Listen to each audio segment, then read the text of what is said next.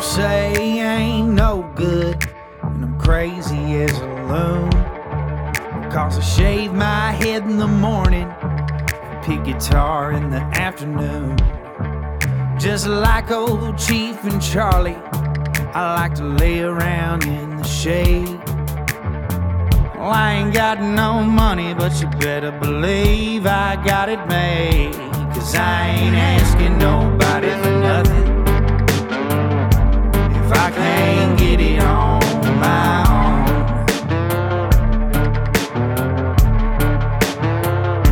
If you don't like the way I'm living, just leave this bald headed country boy alone.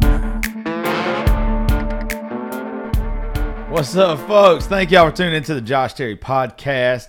Hey, I want to start off this show by telling you about some of our new sponsors Global Net Insurance Agency, Mr. Dusty Lewis over in Eastman, Georgia. You can reach him right now at 478 374 7977. This is who I got insurance with, folks. Mr. Dusty has took care of me for an extremely long time. Uh, even when I'm late on my insurance, uh, I can message him on Facebook. He always takes care of me, and his staff there are just awesome over at Global Net. So please do me a favor. Y'all reach out to them now and tell them that I sent you. Here's another new one for y'all Lori's Dive In. She feeds me quite regularly. She's over in Alamo, Georgia. She has brought me everything from this amazing chicken salad to these Philly cheesesteaks. Dude, they're, I'm telling you, they're just really, really good. Uh, full menu on site. They cater, they do carry out. Just really cool family atmosphere. Every time I've been there or they've brought me stuff, uh, you just can't beat it. And the price is really good. And Miss Lori is just awesome. Uh, thank y'all for becoming a sponsor on the show. I'm always excited when somebody that I went to school with turns out to be successful and is doing well for themselves. Shout out to Mr. Dustin Smith, Dr. Dustin Smith, and owner of Middle Georgia Total Health Center. He's my chiropractor. Uh, I'm always standing up tall. I'm always feeling good, and it's because of this guy. He's got an office in Eastman at 285 Plaza Ave, and uh, he also has a location at 126 North 2nd Street in Cochran. You can call his Eastman office at 478 uh, 6011 or the Cochran office at 478 934 8801. Look them up on Facebook at Middle Georgia Total Health or email them midga total health at gmail.com. Go check out Dr. Smith and all of his staff. Uh, he's going to get you feeling right. You're not going to be disappointed to go get Mr. Smith's hands on you. I told y'all the other day about my guy over at Oxley Performance Computers. Matt Oxley has took care of all of our computer needs. He's got me set up with a whole new PC. Uh, my soundboard, my everything is running way better. Uh, I did not know how bad off I was just getting something from Best Buy. This dude has hooked me up to where my laptop's better, my desktop's better, everything that I needed, he hooked me up with, and he did it for a damn good price.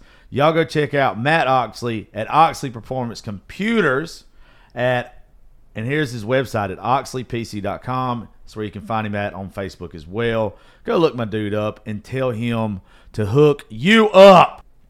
I told y'all we had several new sponsors on the show, and right here is the last one. So y'all hold tight, and then we're gonna roll into the show.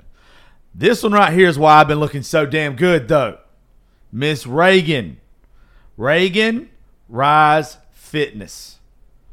She helps men and women lose fat and build muscle. She customized nutrition and training plans. Workouts can be done in the gym or at home.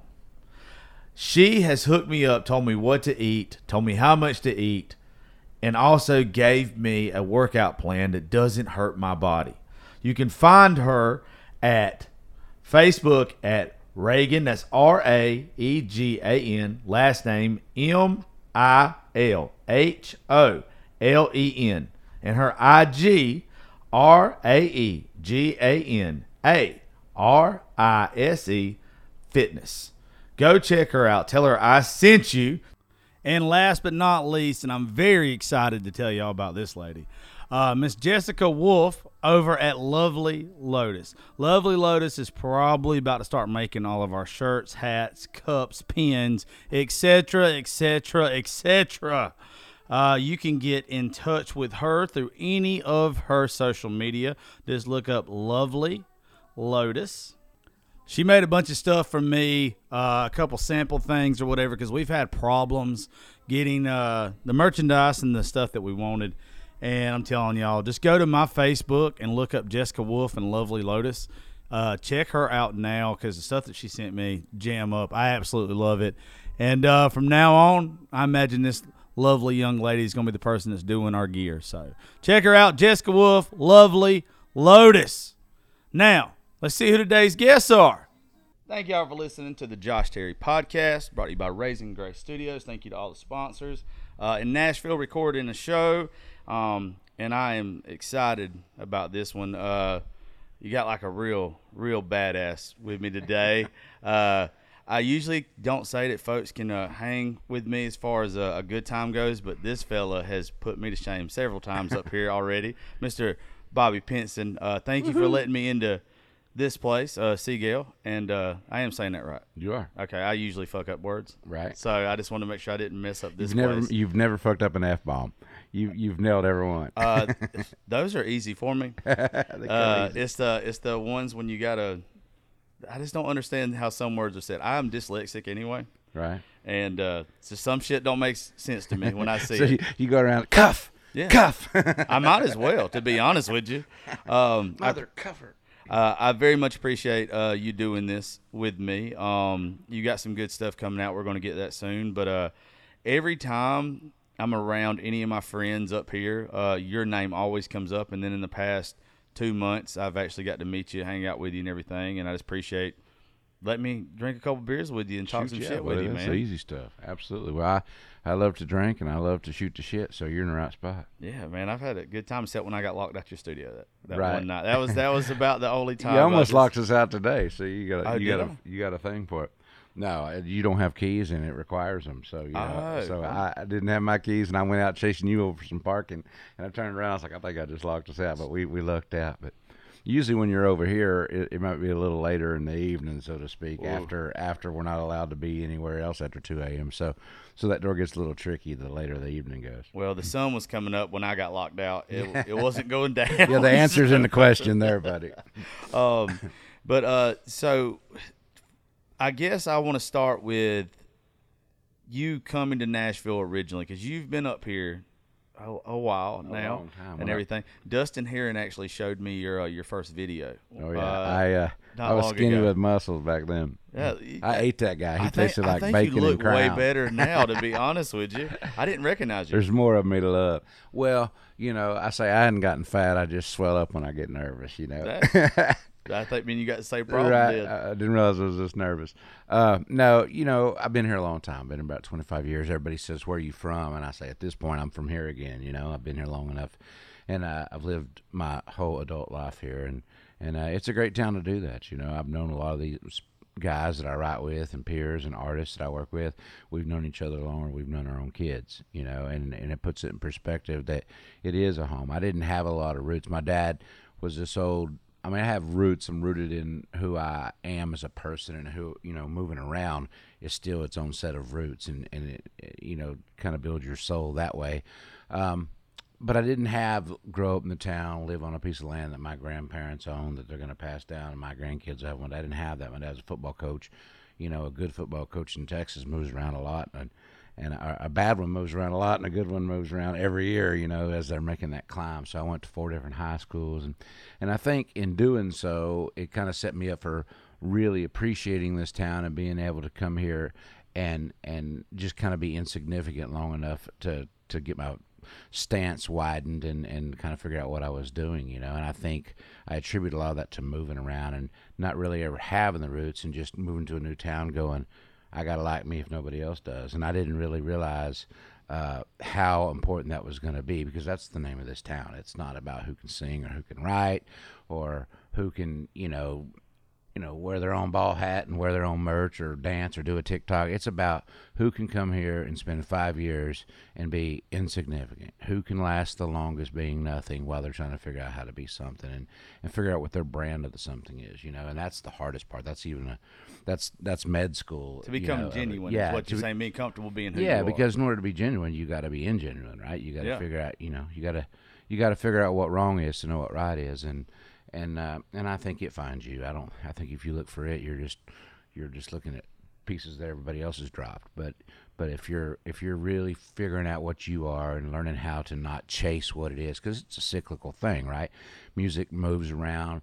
What matters to people moves around, but at the end of the day, what makes people call people hadn't changed you know what's changed is who's making the music who's singing the music who's trying to write the songs and if you start chasing all of that you know when it starts chasing you you won't be there so i just kind of do what i do stay where i am write my brand of music and live my brand of life and you know and let it, let god take care of the rest you know? Dude, I, I love that. That um, I lived a long, long part of my life trying to make everybody else comfortable, and it made me so uncomfortable. Sure.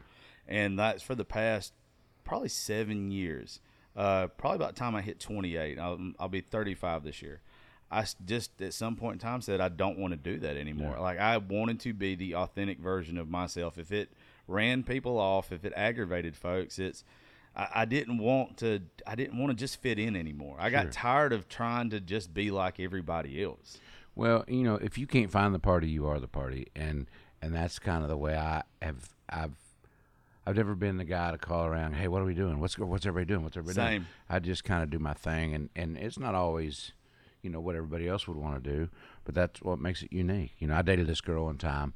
Uh, dates a loose usage, but anyway, she was hotter. She was hotter in grandma's house, and it's so just full of joy. But you never met anybody that was so full of joy that didn't keep any for herself. You know, it's like she was so caught up in what was supposed to look be happy, or you know, what was going to make other people happy, and what she thought happy was, versus just you know, happiness is not having to look for happiness, and that's that makes me happy. You know. Yeah, d- when you figure out that you can just make yourself happy and you don't need anybody else. Yeah. I, I love that. We we just went to the beach not long ago. That's actually masturbation. That's It was different same, thing. same thing, same thing. Uh, we just went to the beach not long ago, and uh, all my friends they they got caught up doing just uh, shit all the time. Like they just wanted to be on the go. I ended up just sitting by the the the pool most of the time with Keith Whitley playing on the Mm-hmm. speaker with a bottle of liquor, and was just as happy as hell. And they complained most of the time because they're like, "You could have done this at home." And I was like, "Well, hell, I'd have been know, happy there doing it too." Yeah, right. yeah. I'm gonna make myself happy. I don't have to go with the trend. I don't have to go with the flow of anything. And it's you're, you're right. When you can make yourself happy and everything, it's just, it's the best. years ago when I was first making music and I was on that climb that a lot of the young kids are doing now, you know, that I'm helping. When I was in their position, when I was doing it at 22, 23, 24, you know, it's just such a drinking town. And when you're out co-drinking with your co-writers and trying to figure out your thing, you know, you're you're always just uh, you're trying to figure out how to fit in and how to do. And for me, moving around a lot, literally, I just moved to town with my sister and myself and my parents, and all we knew was each other and ourselves, you know. And I think the more you know about yourself, the less they can tell you who you are. And that's a blessing and a curse in this town because these people get paid a lot of money to tell you who you're supposed to be. So you can obviously alienates probably a little big, but you can definitely not be right down the middle or down the pike or what they're looking for just by having your own opinion. Because having your own opinion, it's not a cuss word in this town, but it certainly is. You know, I got this sign on my head that says "Don't bullshit me." You can't see it until you're trying to bullshit me, and then it's like you just know I'm not going to bullshit this guy. And and I think that's awesome. I think that's what I teach my my family and my my son. You know, but at the same time, it, it's made it tougher for me over the years of just not really allowing for the bullshit, you know. I, think that me and you would get along a lot more now that we're having this conversation because one of the things that when my buddies and me are talking about music and the ones that are trying to make it and everything, and they ask my opinion on a lot of stuff. Uh, I don't know why the hell they ask my opinion. Like I can sing or anything, but they know I'm gonna give them a straight ass answer. That's why. And I honestly I like people that chase legacy and not money. I want I want my friends to try to have an all time song, not a paycheck, if that makes sense. Like I I love the the Merle Haggards of the, the world, the George Jones, the Keith Whitleys. And I when you sit here and you listen to actually things about them and not their music, especially Jones and Whitley, they didn't care. Right. Like they they were doing it because they loved it. They were trying to leave a mark. They were trying to leave a legacy. They wanted to be more than just a number one. They they were putting their art out there. They were poets in a sense, and I, I respect that more about people than just trying to make a dollar. And that that kind of sounds like what you're talking about. Yeah, I mean, you're either in this town, we're full of creative people, full of passionate people. Even the ones of us that are not where they need to be yet are still better than the ones that are never going to be that good, Yeah. right? So there's just everybody's good. Um, there's different levels of good. There's different things they're good at, but everybody's good. But you know, when you look to your left and you look to your right, you go, "Are you the water or are you the well?" You know, I want to be the well. I want to be where it's coming from, not what I got out of it, not what I just passed around for a minute for 15 minutes of fame. You know, and granted, I only had less than 15 minutes. I like 15 seconds of fame, but I went out the way I wanted to go, which was on some really good songs, you know, and, and slipped into songwriter mode. And and uh, everybody says, "How do you become a songwriter?" I'm like, "That's really easy, man. Just get a record deal because that's easy, and piss your record label off, and you know, poof, you're a songwriter. Ta-da!" But uh, so yeah, I was a I was actually an artist for about 12 years, uh, but only street legal for about a year and a half, and then uh, just went into writing songs. You know, uh, same guy doing all the different things, and and uh, you know, and I've watched myself change over like some of the kids that I laugh at now. I laugh at them because I was those. I was. They're that, doing the same know, thing you were doing 25 thing. years ago. and they think it's different because it's new to them. It's not new. You know, it's like we've all been idiots. We've all thought it was this and it was that, and thought it was that and it's this, and just gotten it wrong. And I mean, you how do you know if it's right if you don't get it wrong? And uh, and uh, I definitely when it comes to getting things wrong and figuring out what right is, I would I would say I'm an expert in that. Just just in general fuck uppertry, you know. Hey, it makes us better though. Like if we didn't know how bad it hurt to lose, we wouldn't know how good it felt to win, right? That's right, Like we, sure. we've got to. I think my failures, I've learned more from my failures than I've ever learned from actually succeeding at something. Right. Like I would, I hate that I've been down some rocky roads. I hate that when I was younger, I was in jail. I was a piece of shit from the ages of eighteen to twenty one. Right. I hate that. Uh, when I was uh, when I was young, I used to like writing poetry. I was good at it. Got some poems that was published in Young Poetry or Young Poets of America, and got picked on in school because of it. And I quit writing. And I hate going back at it that I let all those things, those failures. I, I should have kept trying to grow and not just letting people knock me down. I should have kept moving up. Is I guess what I'm Sure. trying to say. And I didn't get that attitude until a couple years ago. And I see folks around here now that just keep getting knocked down, and folks that are just going along with the flow and everything. And it, I just, I don't know.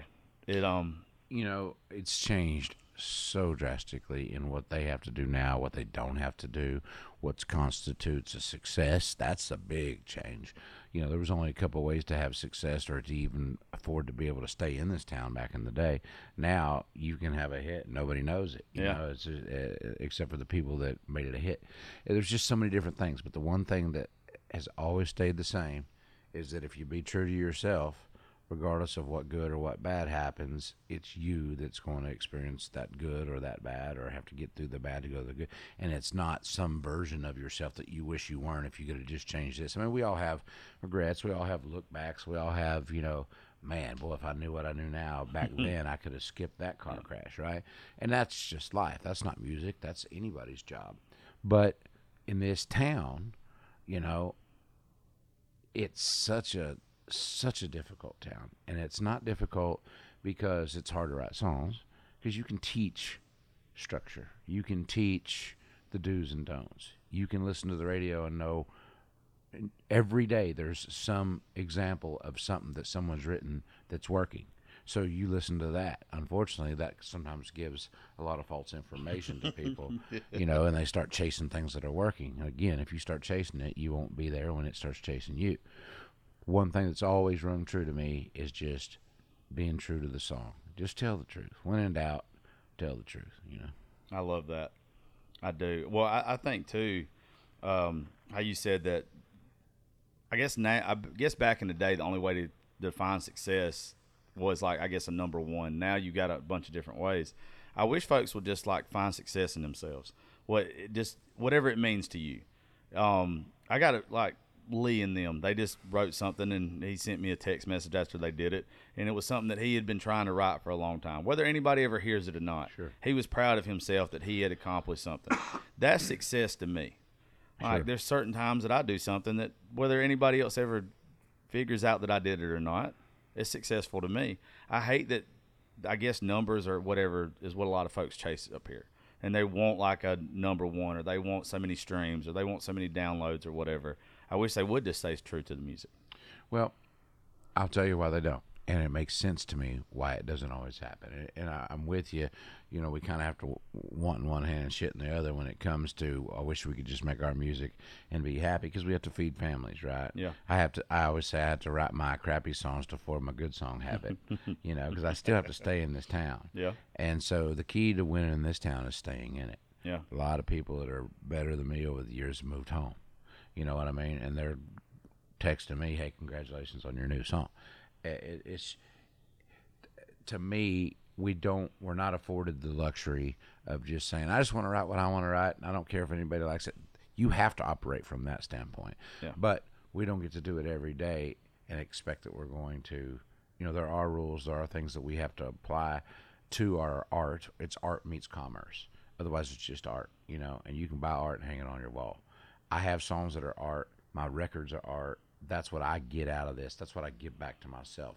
But I don't use that or have visions of grandeur that I'm going to be able to uh, to do that and make a lot of money. Now, you mentioned the a song that I've got coming out um, here next week called "The Shave," and that is a thing where that is primarily just something I needed to hear I love myself it, by the sing. way. Thank you. Oh, I love it. And if it ever, you know, finds its way to someone, that's great because I know when it does, it's going to heal them. It's going to hurt them enough to heal them. It's going to make them call somebody. That I get out of it, but I couldn't do a steady diet of just that. Yeah. You know, because those don't typically make the money. You know, those personal songs. I hate they don't though. And and, and it would be great if they did. You know, I, Yeah. I, I do think that you you write a great song before you write a great commercial. You know, you write a great song before you write a good one. Meaning, this is a town of good songs, and then every now and then you get a great song, but it's the guy doing both. You know, Yeah. good song. Because a song that's so great, a song like "The Shave," it kind of bogs down in its, or has a tendency to bog down in its own ambition. It doesn't skate across the top. It doesn't make it to the radio where they can play it eight times a day. And I hear what you're saying that that's not necessarily your measure of success, or you wish it wasn't the measure of success. Yeah. And it's becoming less and less as radio starts having less of a role in how people are consuming music. You know, I know that's a big buzz topic, but it's the truth. Look around. You know, I don't know how much longer it's going to Terrestrial go. radio's dead. It I it's mean- on its way. It's Yeah. definitely life support. It's breathing deep, breathing through its mouth for sure. And you know, a lot of that is for things that have happened, um, and how expensive it is to get to radio. That's its own game, you know. And it's become less and less that radio uh, is has less significance on the new artist. Radio is putting uh, less spins to the new artist. Record labels are pouring less or less and less money to the radio tours because they can make a lot more money. They have a higher profit margin on the streaming, and that's how people. You know, it's terrible for songwriters, uh, which is a whole nother bottle of whiskey. but uh, it definitely is is is changed the game. You know. I think they quit listening to the listener as well, like what they wanted to hear. Oh, for sure. Yeah, I, I think that went out the door a long time ago. And you know, I could sit here and say enough bad stuff about that situation to never eat lunch in this town again. Um, so I won't, uh, just because I love to eat. But uh, you know, I think you're going to see more and more people becoming their own DJ, which means you're going to have more and more more people become their own rock band, their own artist, their own whatever. I've been out of the music making, not the songwriting, but the actual making records for 16, 17 years, right? And touring.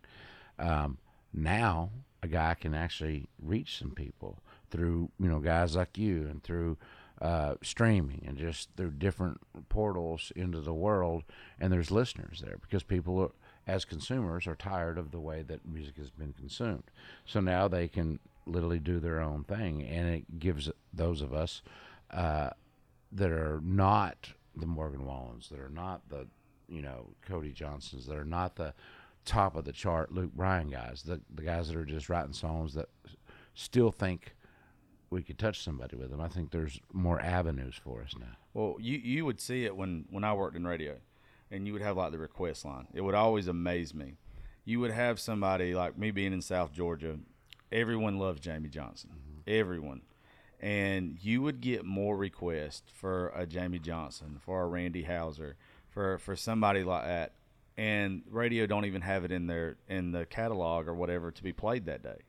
And then you're told as a DJ, you can't play this and it just never made sense to me that they just literally the listeners telling you what they want to hear. There's so many requests for these things, and I guess shave is why I'm saying that because it that's that song reminds me of their music, Sure. and I just I just don't see where the disconnect is. I mean, I understand why there's a disconnect, obviously, but I just wish they would listen. it's interesting because college kids have always been college kids. College kids have always been anti-machine, anti-ghost in the machine, anti doing what everybody else does. The mainstream, they go find their eclectic stuff. I mean, Green Day on right. I mean, they they've always college kids have made superstars out of people that radio wasn't making in the pop world, in the rock world.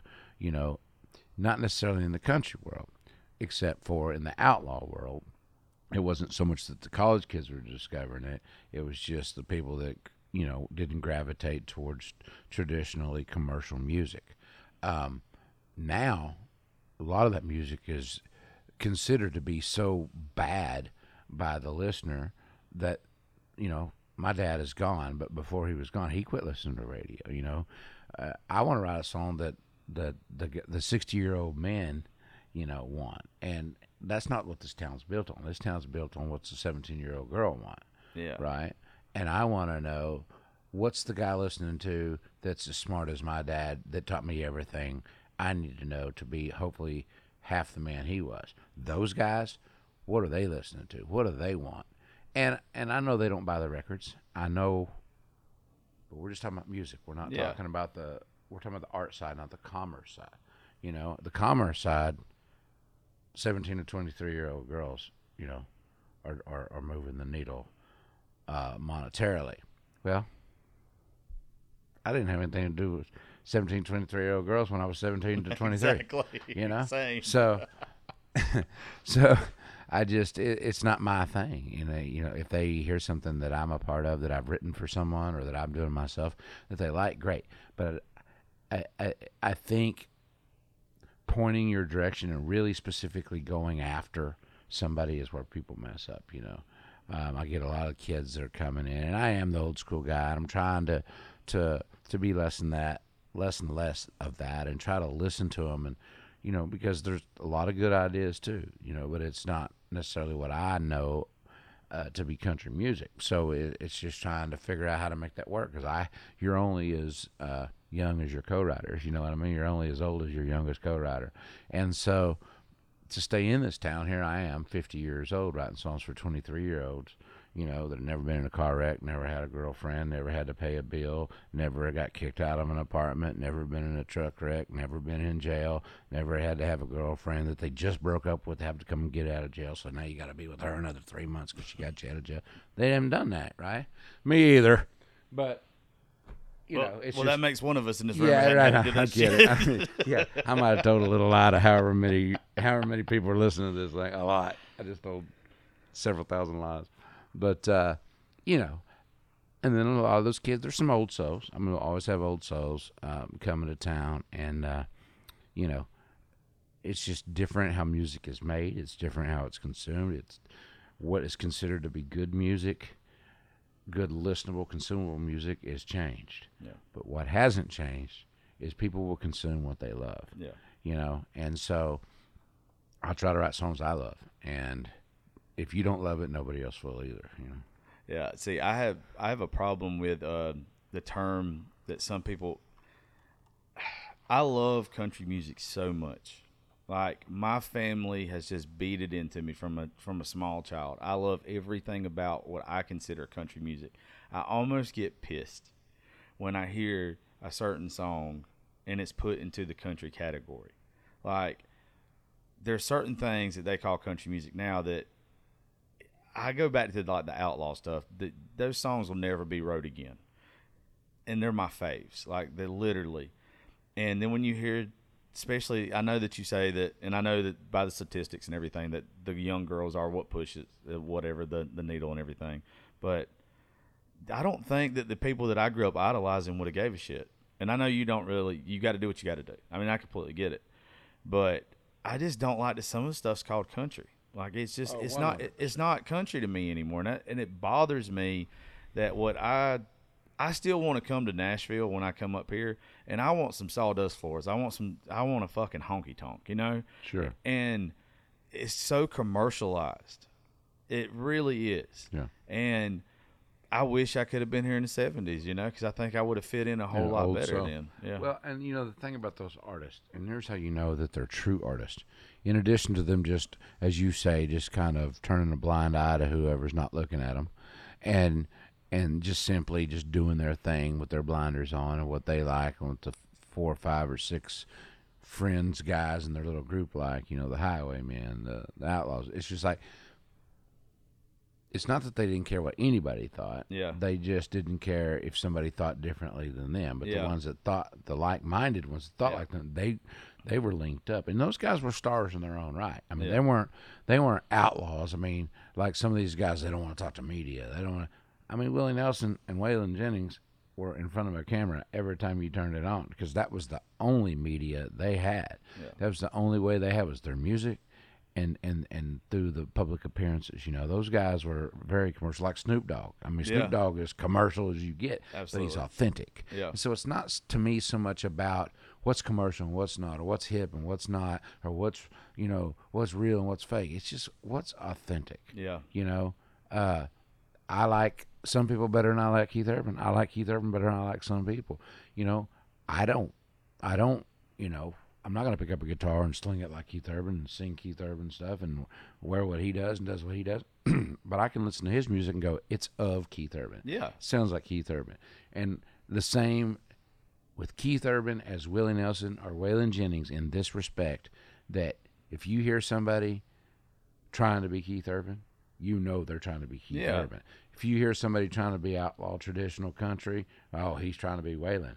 That's how you know those guys were real acts because it's a brand, and if you try to get anywhere close to it, you're a brand. You know what I mean? You can't fake Ford. You can't fake Chevy. Until you just said that about Keith Urban, I was sitting here thinking, from where he started to where he's at now, mm-hmm. it's the same sound. Like it's literally, I, I can't think of anything where he's ever like turned a page or like changed it up or whatever. Well, I mean, he had a more organic, grassy delivery when he was with the ranch, you know. Uh, but uh, he still devised that music. The music Yeah. was still of him, and uh, you know, if you go back and you listen to that stuff, it sounds like Keith Urban. Yeah. You know, and if a new kid comes along and he's a slinger and he's doing that kind of stuff, it's just going to sound like, okay, he's trying to pick up where Keith Urban is, you know, and and uh, that is kudos to those artists that are like that, that are such a strong brand. You know, I don't care if I like you or not. If your brand is right and you're true to your brand and you're and you're molding yourself according to yourself and molding yourself according to responses of the people that like your music and you keep giving those folks what they liked, not what you think they liked, but just serving. We're service. It's a service industry. You know, all the egos and all that, we're really dishwashers. You know what I mean? We're really waitresses of music. We're really, you know, servers. That's, what- that's what we're here for. And, you know, everybody takes themselves so seriously. We're, we're background music while somebody's doing their dishes. You know what I mean? uh, it, it's up to us to determine the quality of the dishwashing music. You know, uh, to me, I want that lyric to be as good as possible. And when you say you're a fan of the '70s stuff, I say I'm a fan of the lyric. Like I don't care if it was Shel Silverstein book, or if it was The Giving Tree, or if it was you know Light in the Attic, or if it was you know some passages he wrote for Playboy. You know, it's like I like Shel Silverstein. I understand his brain, right? So I want people to say that about me. I want people to like my brain. Well, you're definitely not dishwasher music. I, Yeah. like, I know what you meant, but definitely not. Yeah. Well, what I mean is, that's how people. That's where people Yeah, consume the music on the Yeah. way to work, right? Yeah. And so with that, a lot of times they don't want us to get too thick or too. And, and I know you disagree, as do I. But I'm in this job of, you know, if they don't hear it, it didn't happen. Yeah, I get it. So you you got to figure out. Like I said, you'll write a great song before you'll write a you'll write a good song before you write a great one, but you'll write a great song before you'll write a good commercial song. I you know, and it's like a great song is stuff that probably the world doesn't want to hear. It's probably too much tear and too much. If it don't make if it don't make me cry, Yeah, I damn I don't want to damn near listen to it. I if, somebody gets in my truck, they're gonna think I'm the most depressed person ever. I about don't listen to a happy song, right. and it's not because I'm sad or anything. It's just because I love a story. I love the storytelling part of a song. When you said I I got the whole point you meant, like on the way to work or the background noise. I literally can sit there and one song, one line can change my whole mood, my whole day. Uh, I always judge a song by if it makes me want to drink or not. Like uh, when first time I heard you do shave when we were here, uh, it I could I literally I had to pour myself another drink. A song is going to affect certain people a certain way. Sure.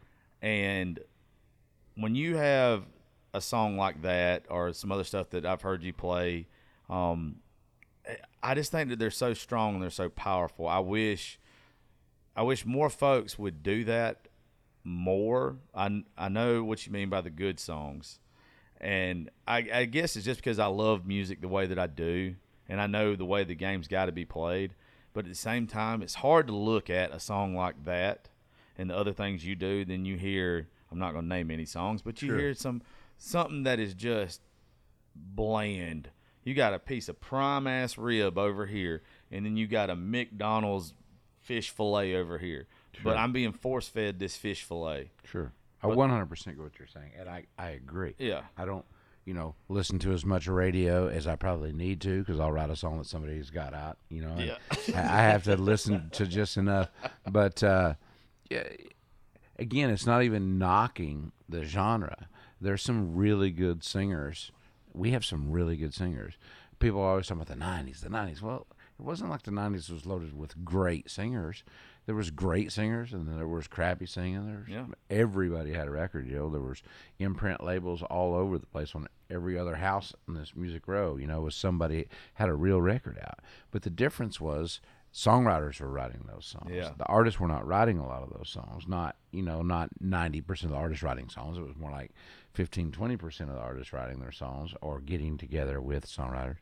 And that game has changed. And and when you change the expectations of the music or you're not needing the quality of music or you're not needing the skill level when the skill level's not playing at radio there's no really reason to go get these 50 year old men that are the real wizard of oz behind the curtain you know to go do it when you can have two kids out of college that you know are 19 years old making electronic tracks and it works.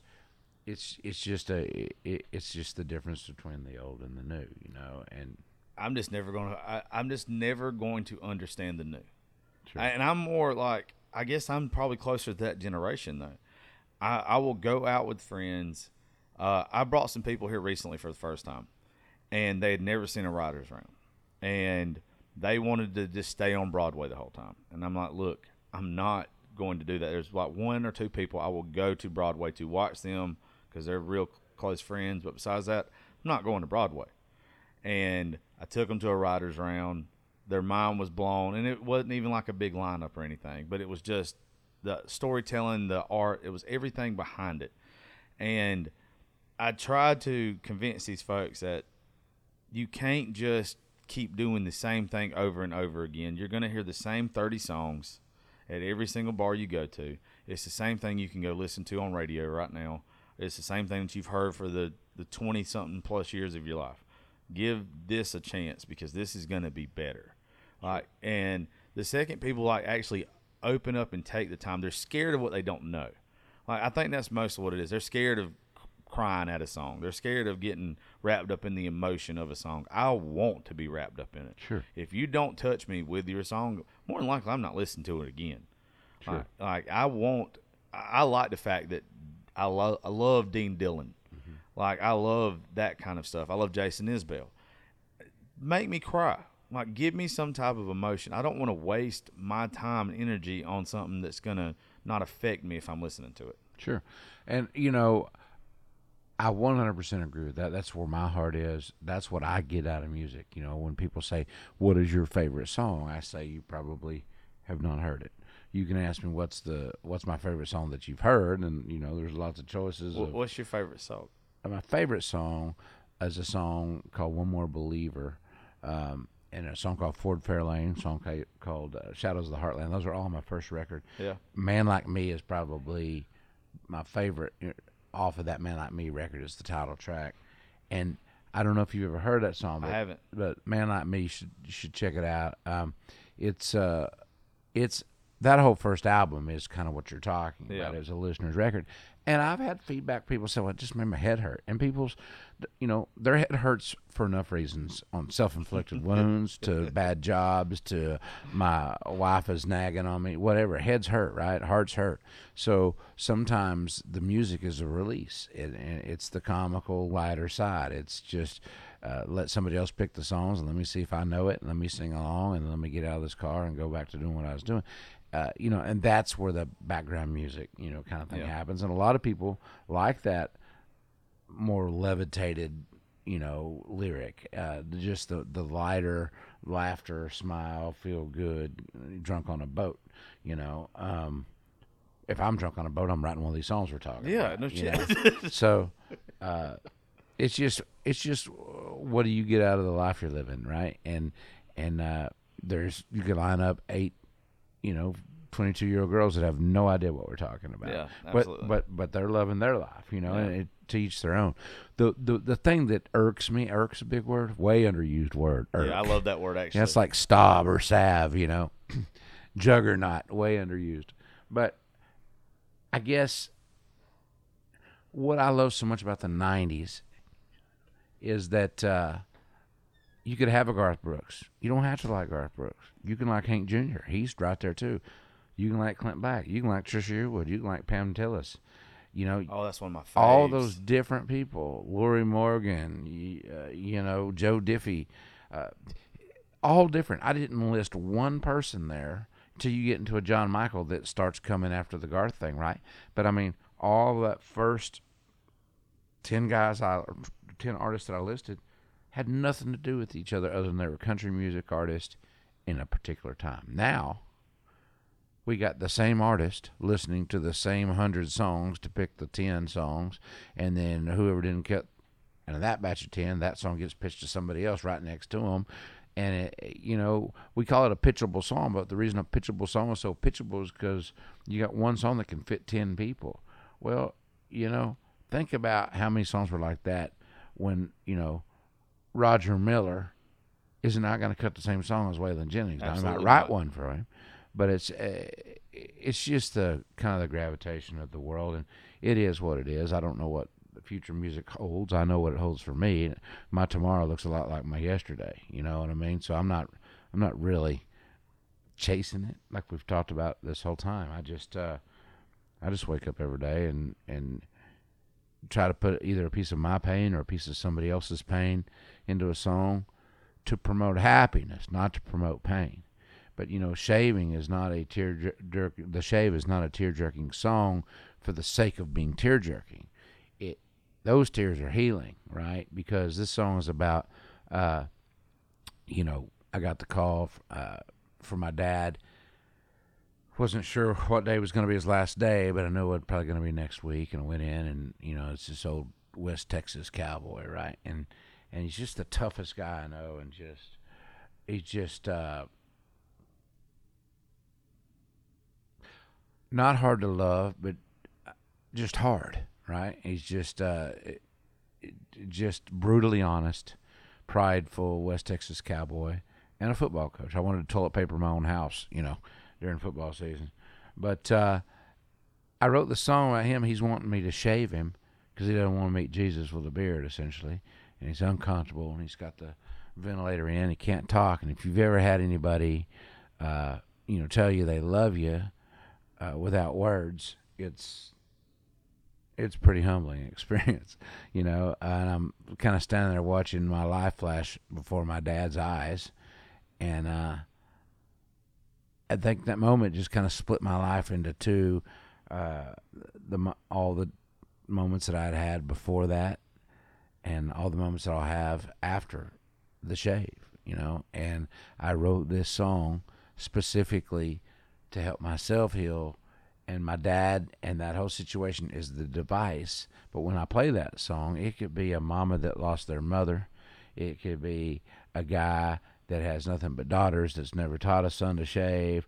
He didn't know his dad. It just stands for loss. It represents loss, recovery, healing, finding the happiness in the moments that you had with somebody not about shaving. Uh, you know, that song's no more really about shaving than Rocky is about boxing. You know, and people are like, well, you mean Rocky's not about boxing? Hell no, Rocky's not about boxing. Rocky's about being the little guy that's the biggest. Rocky's about being the guy that didn't quit. Rocky's the guy having everything coming from nothing, right? And believing in himself. And I and I think a lot of those kinds of things have you know, we all have to adopt. That's why everybody gravitates to Rockies, not because they love boxing, not because we're Italian. It's because, you know, not because we know where he grew up. Or, it's just because Rocky stood for being better than you were supposed to be, right? We've all been in that position one way or another. And to me, that's what country music is. Yeah. Is you take your pain or your happiness or your questions that you can't answer and you put them in a song form to hopefully maybe give somebody else some answers. Yeah, uh, I don't know if I told you this the first time you played it. I lost uh, my papa, who's like my hero, Christmas morning. Um, and then when you played that, I, I was still like in the, which I, I'm always going to be in that healing phase. Nobody, I guess, gets over stuff really. But uh, whoa, Yeah, it, it, It- never it- gets better, gets a little less yeah, bad. Yeah, that's right. It boy, it hit me. It hit me. It's one of those man that, whoa, I I I know. Ooh, I'm ready for everybody to hear it. Well, I appreciate you having me on, and uh, you know, I, you doing it. I, like I said, I've been out of making records for over 15 years, and I've got my first music that's coming out in over 15 years, which is exciting. And I think in order to do that, it was has been a process for me. Uh, I think it's taken just time to kind of qu- quit being butthurt. You know, I came to town, had a record deal. I always thought songwriting was kind of the consolation prize of what I moved here to do, and that's has become who I am. Right? I mean, who I am is what made my songs, but but also my songs have made who I am. It's kind of tit for tat there, and it took time and took this song, I think, for me to go. You know, I think I was going at this the wrong way. I think I was one of those guys that was chasing a number. I, I was doing it with real songs. I was doing it with real lyrics, but I was also trying to fit my square peg into the round hole, right? And now I'm just looking for square holes Yeah, and and that's and that's I think some harder to find but better better once you find it I know? think some of us chase a reason sometimes, but I think sometimes that reason is us. You know, sure like yeah. yeah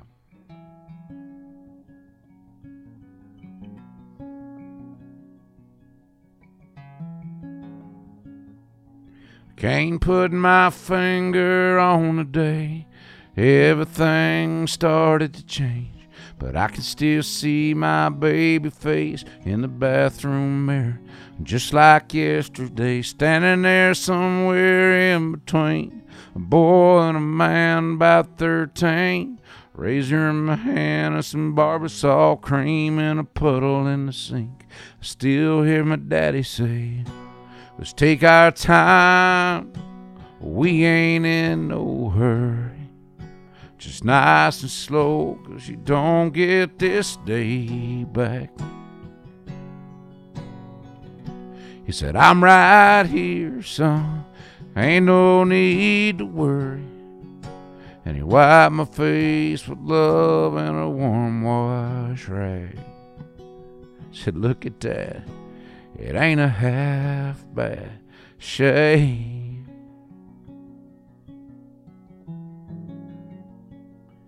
Well, fast forward a bunch of football games, a few truck wrecks, and a couple heartbreaks. Now I'm standing there with my own son, old as my dad when I was that young, watching a little boy disappear, smiling proud and fighting back tears like he did then when we were here. I heard me hear him say, Let's take our time. We ain't in no hurry. Just nice and slow. You don't get this day back. Said, I'm right here, son. Ain't no need to worry. And I wiped his face with love and a warm wash rag. Said, look at that. It ain't a half bad shame. Mm. Mm. Mm. Fast forward a bunch of towns and a wife, most of the rest of my daddy's life. In a hospital bed, wasting away. He looked at me and pointed to his face, and a razor sitting on a slide out tray. I picked it up like yesterday. Last thing my daddy heard me say. Let's take our time. We ain't in no hurry. Just nice and slow. We don't get this day back. Said, I'm right here, Dad. Ain't no need to worry. And I wiped his face with love and a warm wash rag. Said, look at that. Ain't a half bad shave. Whoa. Whoa. That one hurts. But it hurts good. Uh, It's a good hurt. It's a good hurt. Well, you know, uh, Oh. that's a song I needed to hear myself right. You know, and uh, there's things that in that song that are not formulated exactly the way you'd write the commercial song. That song does things that you don't do if you're trying to get this three minute and fifteen second, you know, piece of fluff isn't the right word, but you know, even my songs, I've tried to figure out how to get real lyrics into a, fru- a fluffier configuration, and that's been a winning combination. This one doesn't follow as much as that, and this just kind of does its own thing. And that the you know the biggest risk is the biggest reward, and that's in anything, music or any job or any kind of goal that you're chasing. And you know this is risky from the sense that uh, nobody would cut this song because there's not a personal attachment to it, right? I, I feel like if I was trying to cut the song, it wasn't about my situation. I'd feel like I was phoning it in on behalf of whoever wrote the song. So it was kind of doomed from a commercially pitchable uh, aspect. Um, who knows? Somebody may hear it and want to sing it, and it might hit them. And I'm like, heck yes. But I feel like this was my story. I needed to tell it, and I wrote it by myself. And the truth is, God wrote this song, and I just kind of, you know, caught the words as they fell. And this is truly probably the favorite thing I've ever written. Yeah. You know, when you say what is my favorite song, uh, that you've heard, I wrote a song uh, for Eric Church uh, called "Some of It." Uh, that is probably one of my favorite songs. I've written tons of songs for, you know, Toby Keith. Got some great ones in there, and uh, I've noticed in the last little bit, I'm some of my brand is starting to come to the forefront a little bit. You know, I wrote a song called "Note to Self." Which is uh, a similar song to a song I had called "Don't Ask Me How I Know" as an artist, and also some of it, and they're all just what I call the letters to an unborn child, or the, the things in these songs could be letters to to somebody, or if you didn't want to have to talk to somebody, you just wanted to write them a note. You know, these are lyrics that you would put in those kinds of notes. funny story about note to self. So I posted it on social media. Uh, I did not know you were attached to it at all. Didn't know didn't know anything about it. I heard that song.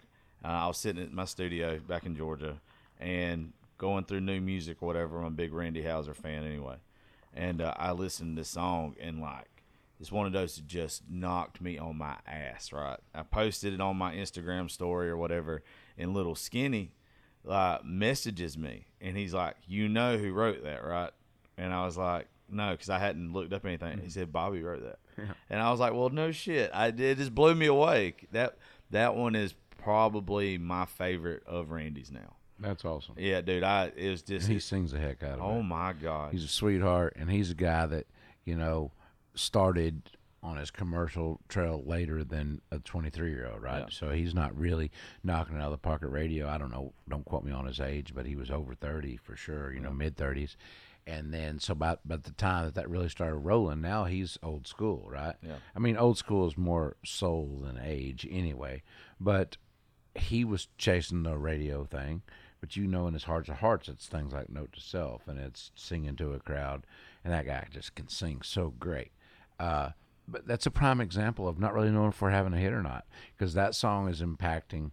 You know, I had a song called "Don't Ask Me How I Know." Well, that song to this day is a pretty recurrently played song, and it impacted like a number one song. It only went to like number fourteen, you know, um, but it impacted like a number one song. Well, now because of the internet, a lot of these, because of the streaming, a lot of these songs are impacting people's lives, having the impact that a number one song would be having on them, or or sometimes even more. You know, because a lot of these number one songs today are not, quite frankly, impactful. They're just repetitious. Um, they all sound the same. Well, I'm not gonna get I'm not gonna get too far down that road Uh, because yeah, I got I I. I got a drink here, but um, you know, but yes, uh, I think what's crazy is that Note to Self now has just charted. Uh, it's like 45 or 44 or something this week, um, and it's taken a while to get there. And he's having some radio. I think he's going to get some radio play on it but the song is impacting a lot, a lot heavier in the world than the chart position because of the internet. Well, we don't really get paid by that. We don't really track that. I don't really know what that is. But I can't say the words note to self and not have somebody know that song, Yeah, right? man. But typically, back in the day, if you said a number, the title of a number 40 song, nobody cared. I just had a song die at 20 uh, called Up, right? And it's in that same brand. It's a lyrical thing. I never thought in a million years that song would only go to 20. You know, it's just a different day and age. But I, it's one of those songs that back in the day, if you said, I had a song went to 20, we're like, what's it called? I don't know if I heard that, you know, because at 20, it's not really being heard a lot. But now, we got a song number 44 in the country, and it's one of the most probably talked about songs in, in people's drinking time, you know, uh, that that I've ever been a part of.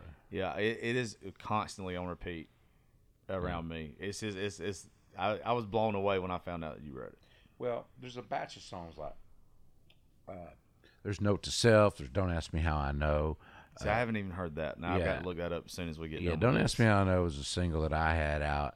Uh, it was my hit song as an artist, and uh, it's actually reviving a little bit here because as we get ready to break this new music for the shave, you know, people are starting to figure out who it is that's doing it and oh he got he's the guy that sang don't ask me how i know you know not ask me how i know not the Yeah. not the garth thing this is i don't know 14 15 years before that but uh that thing still has not gone away. That song is still played a lot, and and uh, people love that song. And thought it was going to be re-recorded a couple times. I think it has been re-recorded, just hadn't been released. And I can't say who, but uh, pretty excited to see that song live on. You know, uh, but when you go hear that song, it'll make sense that songs like that and One More Believer and Ford Fairlane, Shadows of the Heartland, Man Like Me, Note to Self. Uh, some of it. Burning Man. I'm not just listing all my songs, but there's certain ones that are very cohesive in the way the lyric is laid out. You know. That's cool. Well, Mr. Bobby, uh, I can't tell you how grateful I am for you doing the show and taking some time out of Yeah, your buddy. your uh, your schedule. I know you're busy. I Uh, appreciate you having me, man. I mean, talk your ear off. no, I'm glad you did. Shit, this is one of my favorite shows I've done. Awesome. Man, um, is there anything else you want to plug before we get off here? Anything? Anything I want to what? anything else you want to plug before we get off Well, here? I do want to tell folks that uh, I do have the shave coming out that I just played. Comes out August 12th, and uh, it's so funny because the streaming is so new to me, and all the kids are like, "Yeah, I'm streaming." Uh, to me, a stream is where you pee and fish, you know.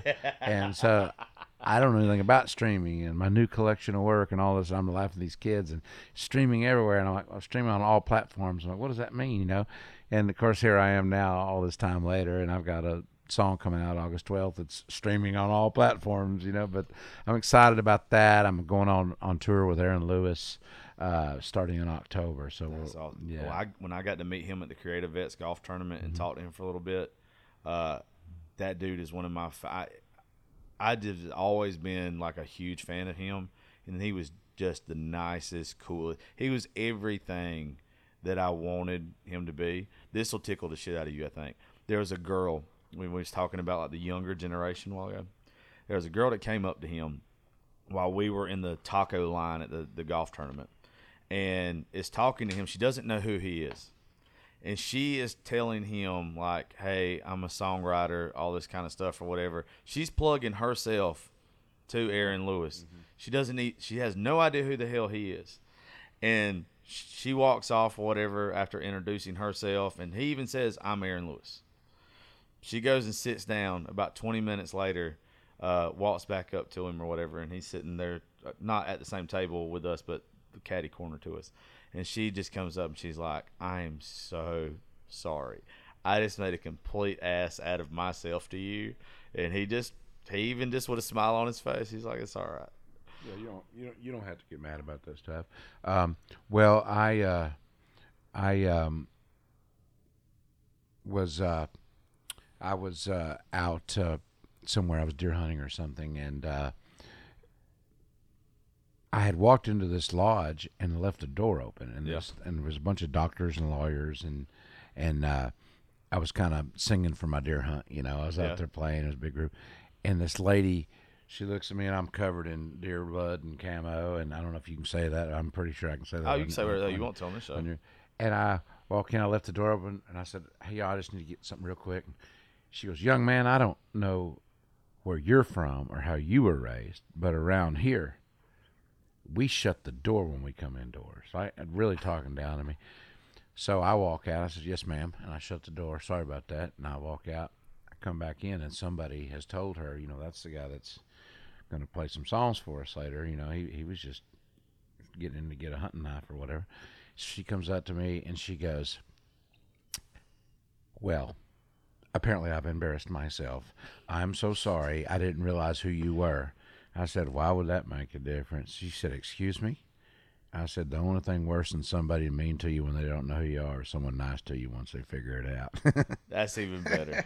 That's even damn better.